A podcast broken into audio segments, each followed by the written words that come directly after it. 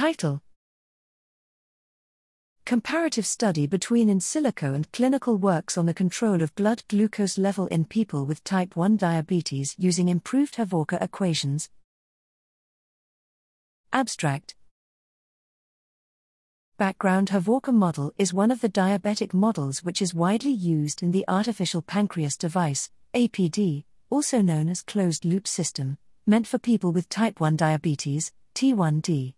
Previous workers had modified some equations in the subsections of the Hovorka model, which is also known as improved Hovorka equations, in regulating the blood glucose level, BGL, within normoglycemic range, 4.0 to 7.0 mmol/L.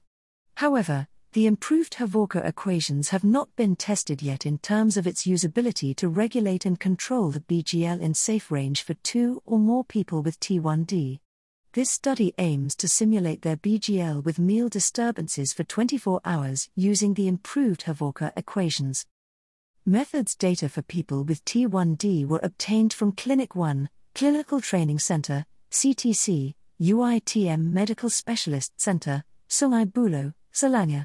Data collected include gender, age, body weight, meal times, meal amount, and duration. Three patients whose ages range from 11 to 14 years old were selected. All patients consumed three meals daily breakfast, lunch, and dinner. The simulation, in silico work, was done using MATLAB software, and the BGL profile from both in silico and clinical works were compared and analyzed. Results It was revealed that the BGLs for all three people with T1D were far better in the in silico work compared to the clinical work the BGL for patient 1 was able to achieve normoglycemia 73% of the time in the in silico work. Meanwhile, patient 2 managed to stay in the normoglycemic range for 85% of the time in the in silico work compared to clinical work, which was merely 31%.